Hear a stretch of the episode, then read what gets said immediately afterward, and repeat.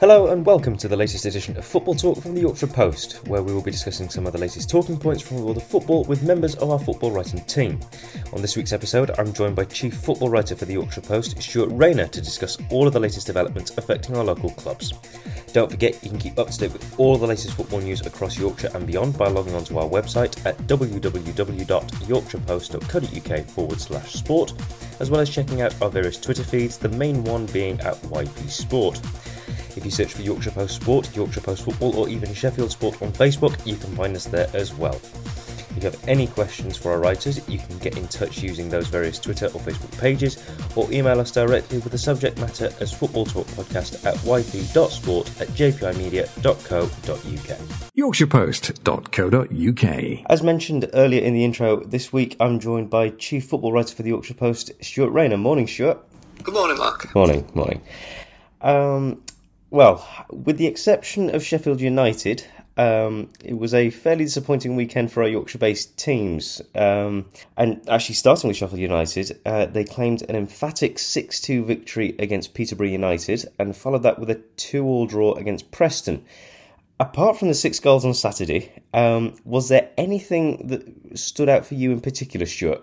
Um, I think um, the 6 2 win, the, the Peterborough win, just sort of um, highlighted to me really the the value of getting some fresh blood into that side.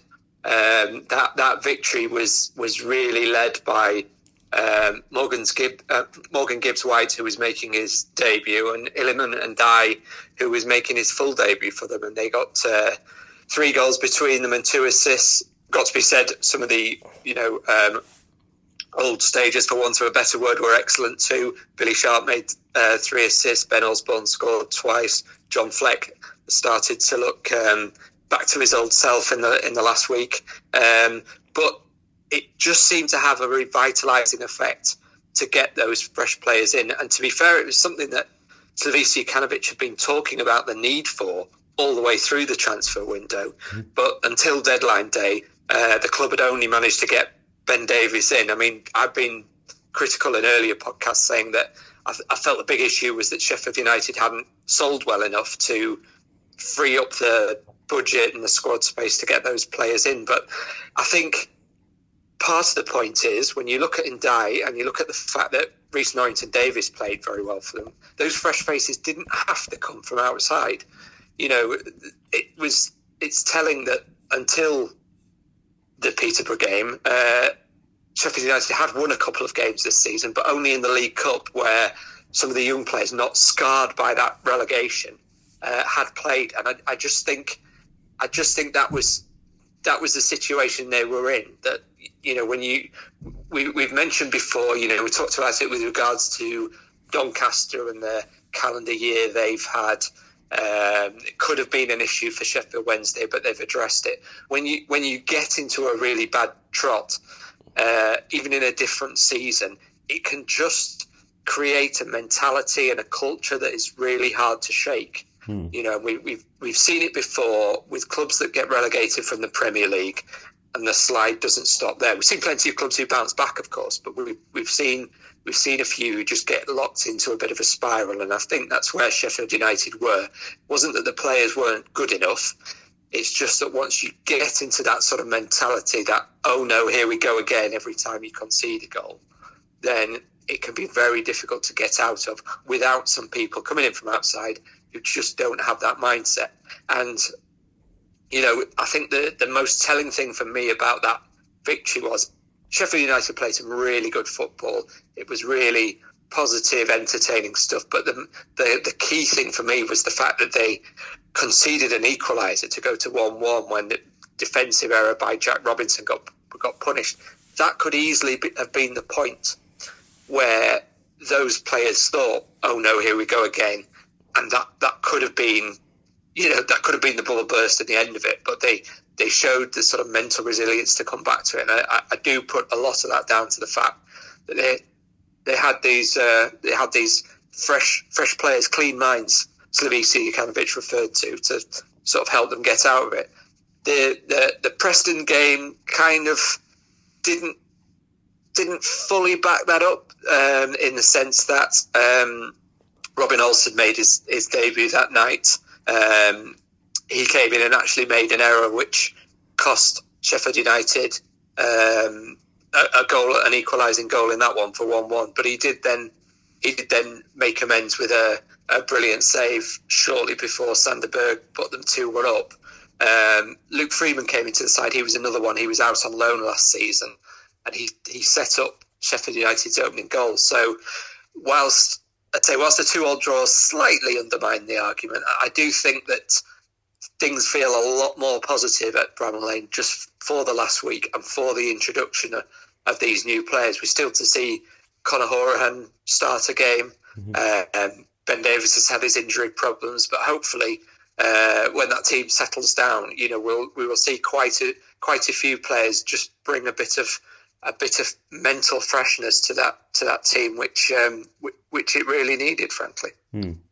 So, so do you think it's just a case of letting the sort of young younger players sort of find their footing a bit more as the season progresses, and then hopefully, um, along with the more experienced players that they've got in in in that squad, they'll be able to to push forward uh, better as a unit. I think, to be honest, I think I think the the two young players who have come in, Norrington Davies and um, and Ndiaye, have, have hit the ground running. Mm. Um, there's been no there's been no question of them, them needing to bed in. I think it's just a lesson for the future, really, uh, to them and to other clubs that you know you, you, you do need to you do need to freshen things up, especially when you've had a miserable season like they've had.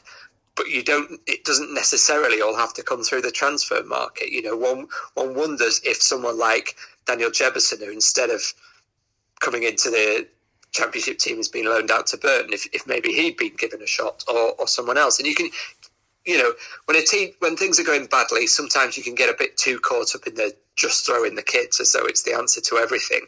You know, Paul Heckingbottom was warning about that uh, at the back end of last season when he's the caretaker man, he was the caretaker manager. But I do think there is something to be said for for freshening up up a squad. And now, belatedly, that has happened at Sheffield United. And because it's happened, I say I feel a lot more confident about them going forward now.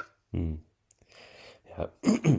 and um, unfortunately, things went less well for Sheffield Wednesday, falling to a 3 0 defeat against Plymouth Argyle, which left them with 10 points after six games.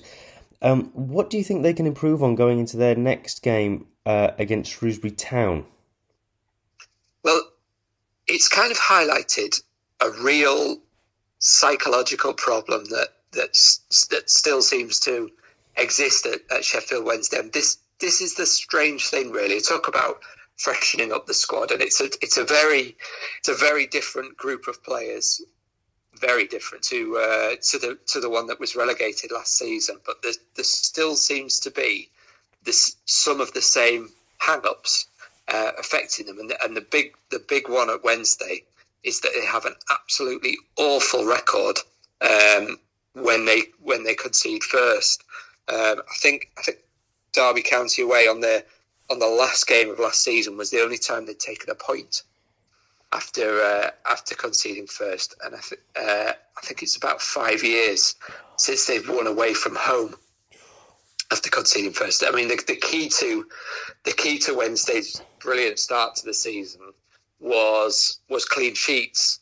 Um, you know, they were absolutely, absolutely magnificent in the opening weeks in terms of uh, in terms of keeping the opposition out. Bailey Peacock-Farrell was brilliant. We've talked before about how the um, how the players they kept on from last season have given them a real solid defensive base, and of course those in front contribute as well. But it's telling that they've con- conceded for the first time in the last two championship games, and they've lost both of them. Um, so I, I do think that's something they need to get through. I'm not really sure how you sort of address that on the on the on the training ground. I mean, perhaps it's something you can only really shake off once you start picking up points from that that uh, position. But uh, you know, I suppose it does show they have to be really, really switched on defensively. And uh, yeah, they need to get through this because um, it's going to be a really difficult um, League One this season. You know, the the level of competition is very high, um, so they can't afford to be um, to be having a weak spot as uh,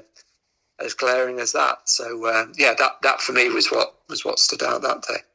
Hmm. I mean, for, for them to be in, a position where they are now with uh, six games uh, already um, already played and only ten points, where do you think, in your in your eyes, do you think that they can really do with improvement uh, squad wise? Well, I don't. I don't think it's a question of um, of improving the personnel. I think the personnel is is more than good enough. You know, I think I think most most Wednesday fans were very excited by the time the season started with the with the business that Darren Moore had done. And I say, if you were if you were to pick fault, faults in that um, squad and be ultra picky, you would be looking at the other end of the field. Really, I'm wondering if they if they've got the goals, uh, if they've got the, the goal scorers that that they need. Um, again, as we've mentioned in previous weeks, there's a there's a bit of a bit of a gamble on Saido Berahino being that man. Lee Gregory's come in and, and, and, made a really good start in that respect. But as I say, I think I think it's just a mentality thing as much as anything, just about uh, showing showing more resilience w- when they uh, when they go behind. Because you know, you, you, say you say ten points from six games. I don't I don't think it's been all that bad a start. You know, you certainly looking at it from before the before the Morecambe game, the last one before the international break. Mm-hmm. It started with with uh, two draws, one of them in the League Cup, and then and then won three uh, three matches on the trot. Things were looking pretty rosy. We were talking very very positively with them. You know, they're they're they're level on points with Portsmouth and Rotherham, who are two teams who you would expect to be to be in in and around it. You know, they're comfortably above Ipswich, who've had a who've had a terrible start. Um, you know, they're, they're, five points off the top, but you know we're we're we're barely into September. It's it's it's not at all time to be panicking about the league table. They, they say they just, however they do it, they've just got to get over this mental hurdle. I think that that really is is is my only major concern about them right now. Hmm. And um, turning our attention to Barnsley now, um, Barnsley lost 3 0 on their trip to Bournemouth, and during that game failed to register a shot on target. Um, they're currently sitting mid table in the Championship. Um, where do you see them having to go from here? Well, I think the question for them it's it's a it's a little bit like Sheffield United, but for different reasons. We talk about Sheffield United; they made um, they made four signings, but only three of them came on deadline day. Um, Barnsley got their business, a lot of their business done uh, a bit earlier, but they're they're still to reap the rewards of it really because um, Aaron Iseka had work permits and fitness issues which delayed his debut until the um, until that game at Bournemouth. He came on as a half time substitute. Obiola's had similar problems fitness even even more so with him. I think having not uh, having not played any competitive football since January. Um, we, are talking we're talking before the Stoke City game, and he he was still to make his debut. Um, Remi Vita came in from uh, Bayern Munich. He mm-hmm. only arrived in the country on Monday night and had his first training session on the Tuesday. Um, Claudio Gomes came in from Manchester City on deadline day.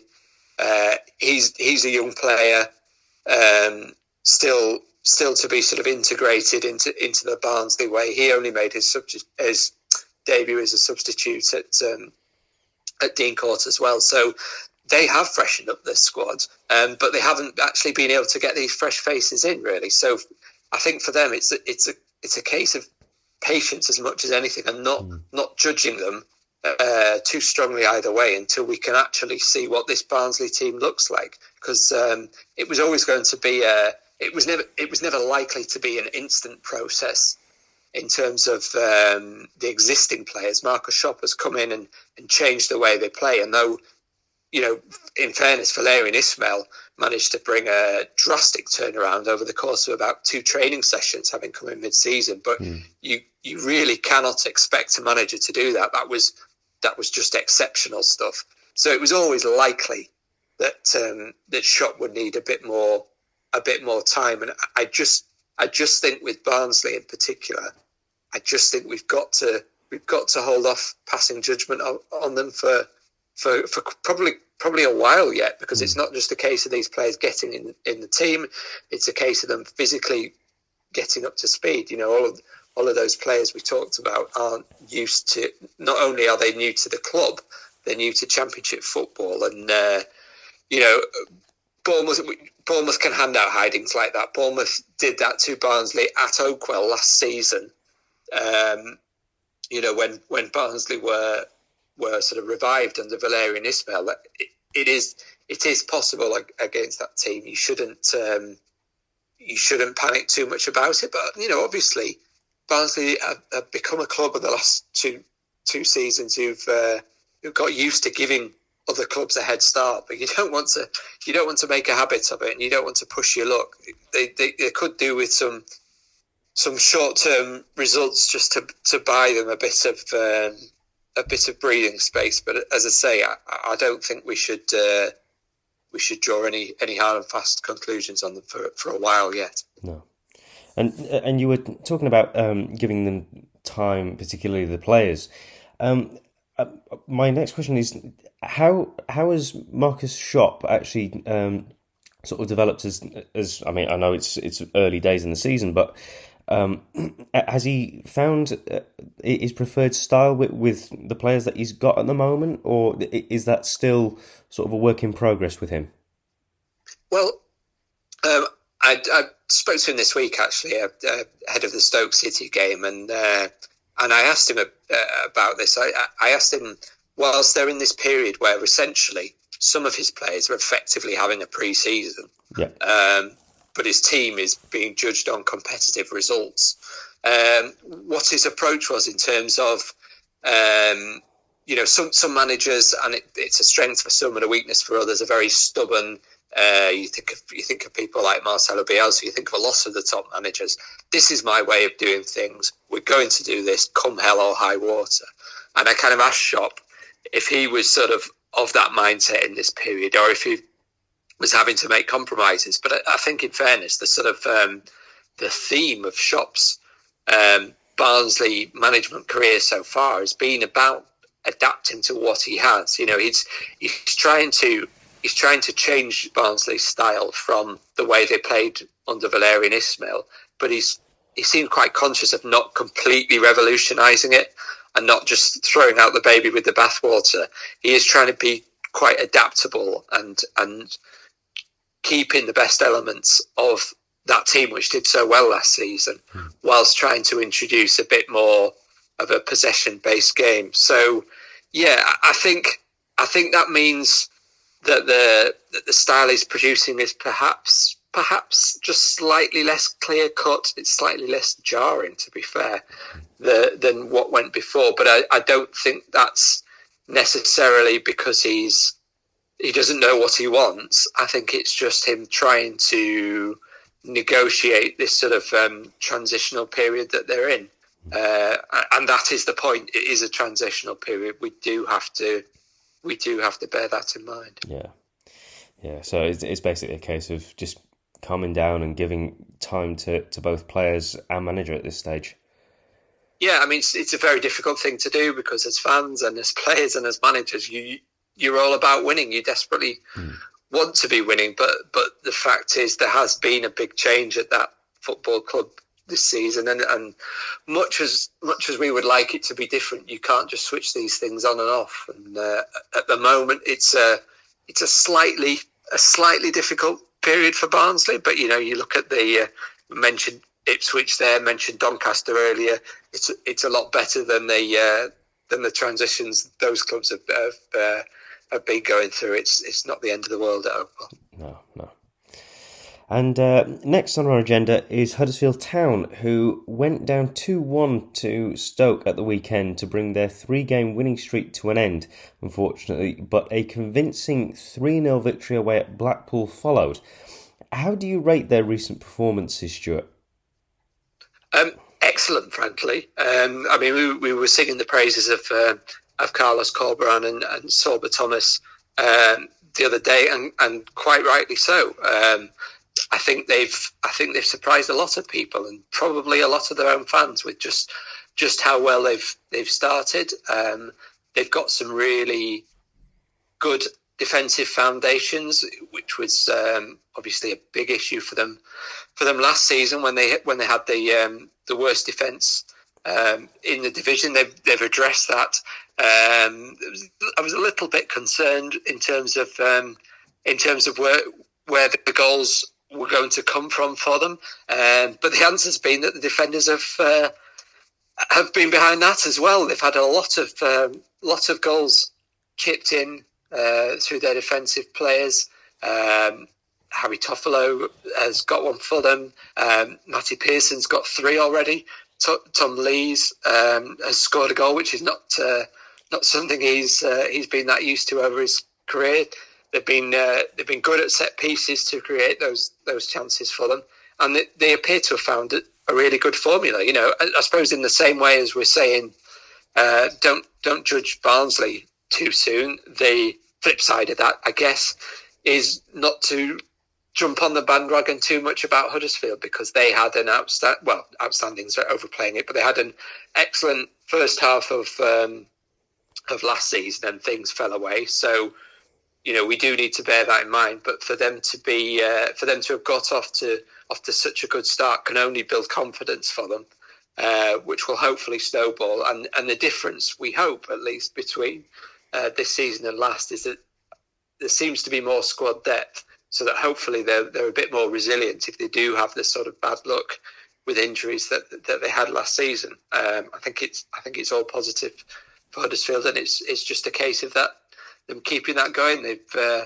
they've got Nottingham Forest at, at, the weekend, who were a club in uh, a difficult position at the moment. They want to they want to take advantage of that and uh, and just keep this keep this feel good factor rolling. Mm, yeah, I can I can definitely see where you're coming from uh, on that.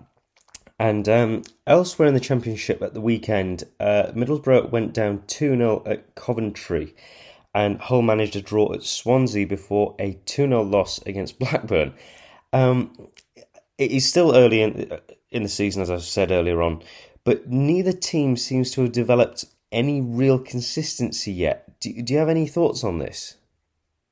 Well, um, I think in terms of Middlesbrough in particular, I think uh, I think I'm right in saying that it's 14 new signings Middlesbrough have had this season. So that is going to take time to, to gel. It's as, it's as simple as that. Yeah. Um, you know, results, as you say, the, the, there's there's been no consistency yet, but but that shouldn't come as a big surprise when when there's been that sort of overhaul. Really, I, I don't I don't think there's any any cause for for panic yet. If if a club was in this situation in the Championship, uh, we mentioned Nottingham Forest are in a much worse situation.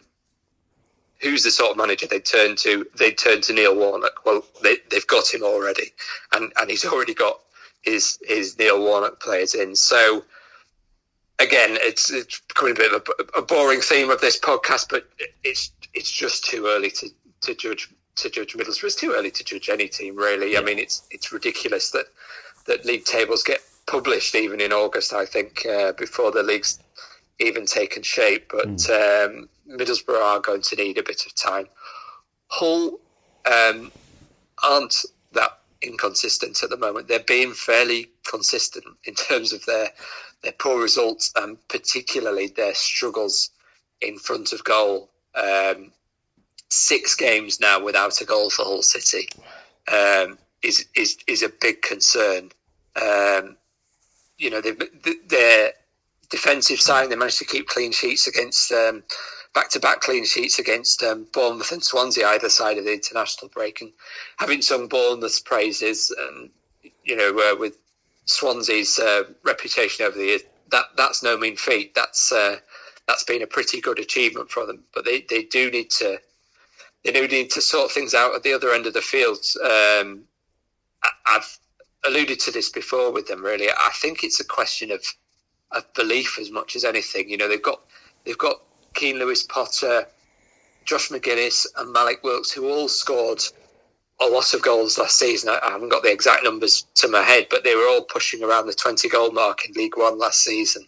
Um, they just need to produce that at Championship level, and, and I wonder how much of it is actually just them not them not believing um, that they that they belong at this level. I mean, they, they scored four goals on the opening weekend of the season. Lewis Potter got got one, and, uh, and Magennis got one, and uh, and Lewis Potter scored for them in in the League Cup. But those were the last goals that that they scored. They, I just think, I mean, it's probably the old cliche. Probably each of them probably just needs to get a lucky one and just get up and running. But um, yeah, I do I do feel like. Um, a bit like we were saying earlier with Sheffield Wednesday's defenders, they they just need it, you know the problem might might be psychological as as much as anything else. And of course, another another issue for them is that they've um, they've missed um,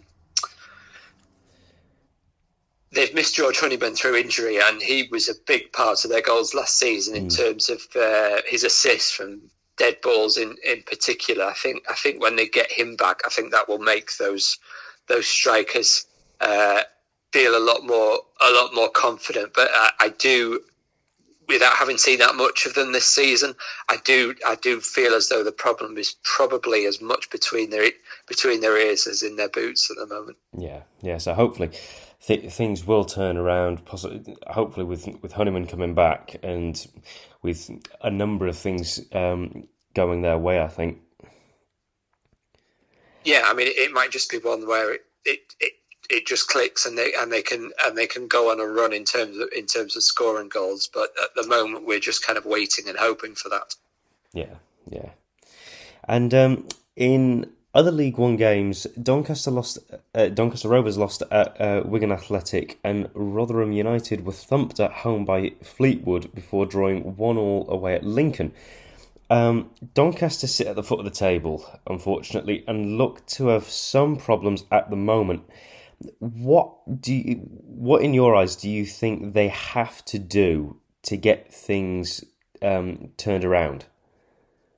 Well, I mean, um, it's obviously um, it's obviously not the full answer for Richie Wellens, but um, I just feel as though they need a bit more luck at the moment. I'm not I'm not pretending that they're they're bottom of the league purely because of luck, but um, they are in this position at the moment where the squad looked a bit light coming into the season, and it's incredible how often it happens that when you come into a season with a squad like that, you tend to, to get more injuries or more bad luck than the, the clubs who've actually got their stock their, their squads well stocked. Um, you know, decimated by um, injuries to the forward line. They've had COVID problems, and then at the weekend uh, we had Richie Wellens absolutely apoplectic, apoplectic, if I can say it, about um, about the refereeing decisions that, that went against them. They they just they just feel like they're in a in a really bad cycle at the moment, and they uh, and they have to address it. You know, they've he's, he's done what he can to to try and bring in a couple of um, a couple uh, to bring in free agent signings to uh, to sort of address things. We've seen uh, Joe Dodoo come in to try and um, kickstart them a bit going going forward, but um, yeah, they're in they're in a they're in a, a, really a really difficult spell at the moment, and they've they've they've just got to fight their way out of it. I mean, I, I think they're going to need. Um, well, if at all possible, they're going to need to find some money so they can give that squad a bit more help to uh, in January. But January is a long time away. Um, they need they need something now. Um, you know, they need to uh, they need to just tough the, tough this period out, uh, produce a bit more of, of what they're capable of. Uh, they need to get they need to get their injured players fit. Um, and uh, again, like I was saying with Hull strikers, they, they possibly just need one lucky game to just set them going and, and, and give them a bit of belief. And I say, I know, I know, well, Wellens can't uh, can't just sit back and say, oh well, let's hope things get a bit luckier. There's a lot more to it than that. But um, you do feel that mentally they're just kind of trapped in a bit of a cycle, and, and the, the longer it goes on, that the the the more of a head start they're going to give the other teams, the more difficult it's going to be for them. Yeah, yeah. It, it, again, it's it just comes down to a number of things going their way, and hopefully that will be able to kickstart um, the the way things turn around. Really.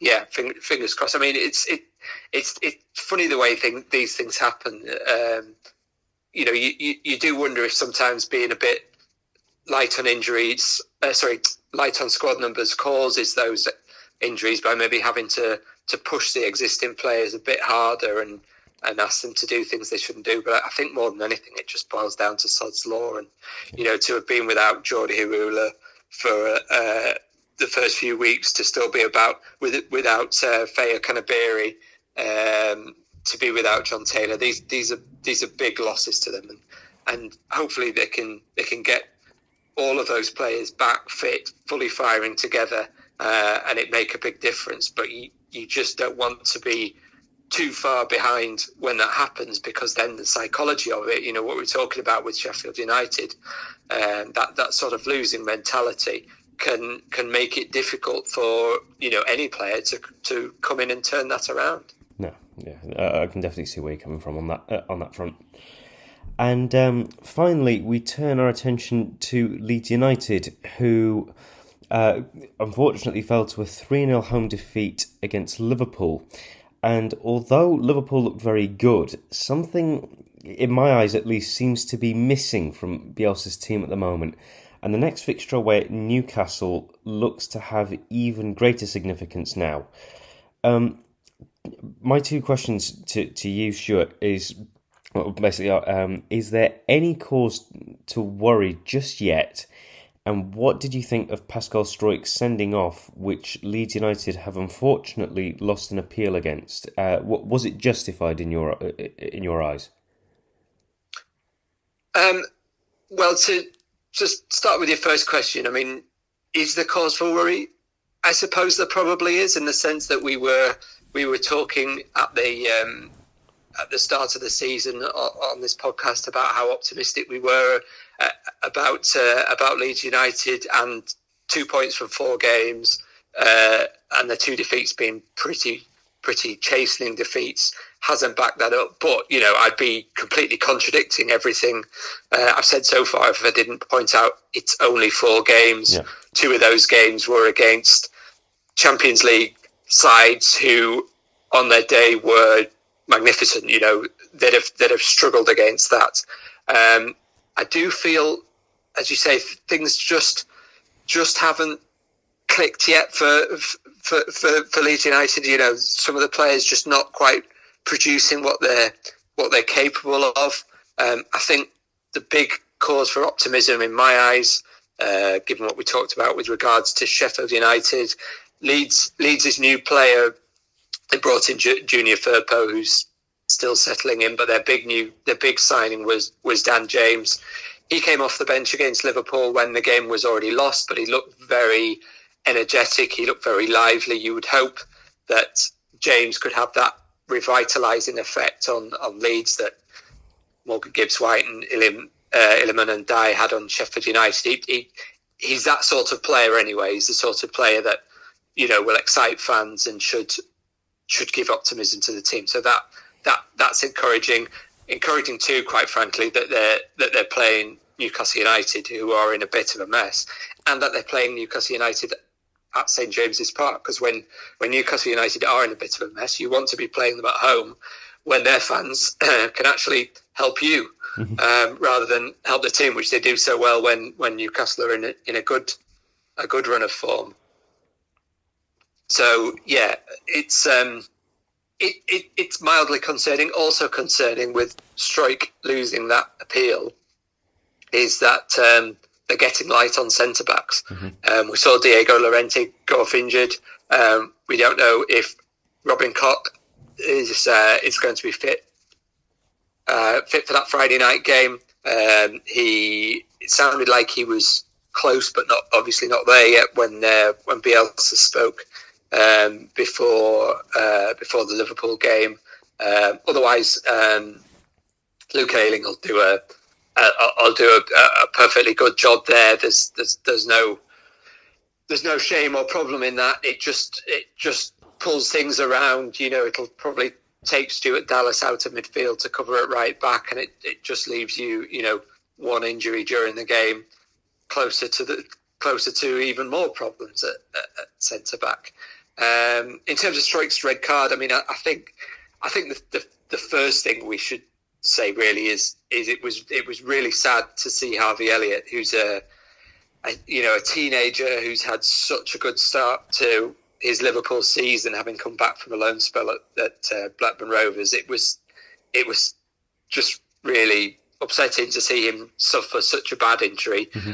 and such an unfortunate injury. And I think that's the that's the point really. It it was an unfortunate injury, and I, I'm I'm really disappointed that that um, that the appeal against uh, against Struijk's red card hasn't succeeded because it it split opinions on this. Um, but I, I just don't think it was a it was a red card offence. I think even the people who do would would accept that it it wasn't deliberate on on Struijk's part, part that you know the people who said it was a red card that that's kind of not the point they were making. They're making the point that you know the way he went in was just was just too dangerous. But I I just don't think that was the case.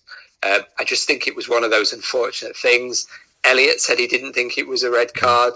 Um, I say others others have others have said that. Um, I, I think we're getting into into dangerous ground when when people are being punished like that for just accidents. And I was a bit unimpressed really by the fact that Craig Pawson saw the incident quite clearly, uh, decided that there wasn't a foul, and then just seemed to be swayed by the, the, the seriousness of the injury. But that you know that said, um, the VAR did have a chance to look at the replays that you know that weren't shown on television, mm. and uh, and did back the decision up. I just I just feel it was the wrong one, but um, it is what it is. Um, these are going to be without Struijk for, uh, for, for three games now. Um, they've just got to respond to this adversity, and if they you know if they do if they do get the win that they they're certainly capable of at, at, at Leeds at um, Newcastle United, then suddenly the picture looks a bit different. That that's the that's the point about not judging too early. No. You suddenly get three points, and and and the league table looks completely different.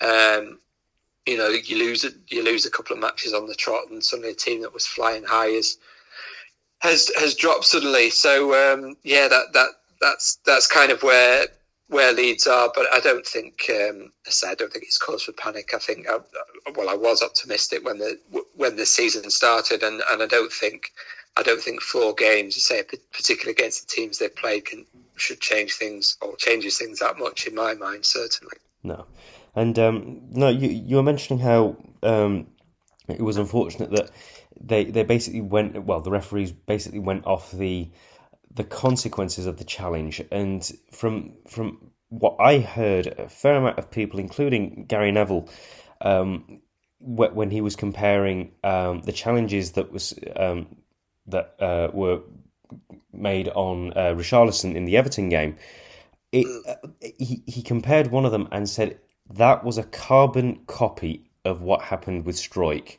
The only difference is um, the outcome. That, that, that was the only difference and I, I just feel that it's it's entirely wrong to. I mean, I'm not saying that this is what the, the referees have done, but I think it's entirely wrong to sort of base a decision with regards to a red card entirely on the consequences of a challenge rather than the challenge itself. Yeah, I mean, in, in fairness to the referees, the, the laws have, have kind of been worded in or reworded in such a word, way nowadays to talk about endangering an opponent so, so that, that that is taken into account more you know. And i've heard a few former referees uh, in the last week or so talk talk about when they when they've admitted to having sent off players because of the consequences uh, of the injury rather than rather than the, the, the tackle itself. But I I just feel it's I just feel it's the wrong the wrong balance for the law anyway. But even that notwithstanding, I'm not sure. I'm not sure that that law was applied properly in my eyes. It it is a debatable one, mm. um, but I do feel very sorry for Struijk, who is anyway going to have to live with the consequences of, of, of what he's done because he's he seemed he seemed genuinely upset and understandably upset um, at, um, at, at Harvey Elliott's injury and the you know the unwitting part he played in it. But you know we can we can debate it all we like. Yeah. The the appeal's been made, the appeal's been lost. This this is where we are. I, I do think it's something that needs needs more careful consideration by the lawmakers um, with regards to next season and beyond. Uh, but for Leeds United, they've they've just got to they've just got to get on with it. And uh, I say they uh, they're starting to have a problem in the in the centre of defence, hmm. but um, there's there's still enough there for them to to beat Newcastle on Friday, but we can't we can't keep saying they're a good team, they're this, they're that. They've got to go out and do it on the field. And Marcelo Bielsa was, in his usual way, very protective of them after the game. Uh, it was all about how these first four games had been his fault. You know, and we can't you can't ignore the fact that if if uh, if you pick up two points from four games, the manager has played a part. Um, but it's certainly not been all his fault. And uh, I think I think the players have to take the uh, take the brunt of the responsibility for just not yet hitting the heights they're capable of. But you know, it, it's a long season. We're only four games in. Uh, no team's ever been relegated after four matches. YorkshirePost.co.uk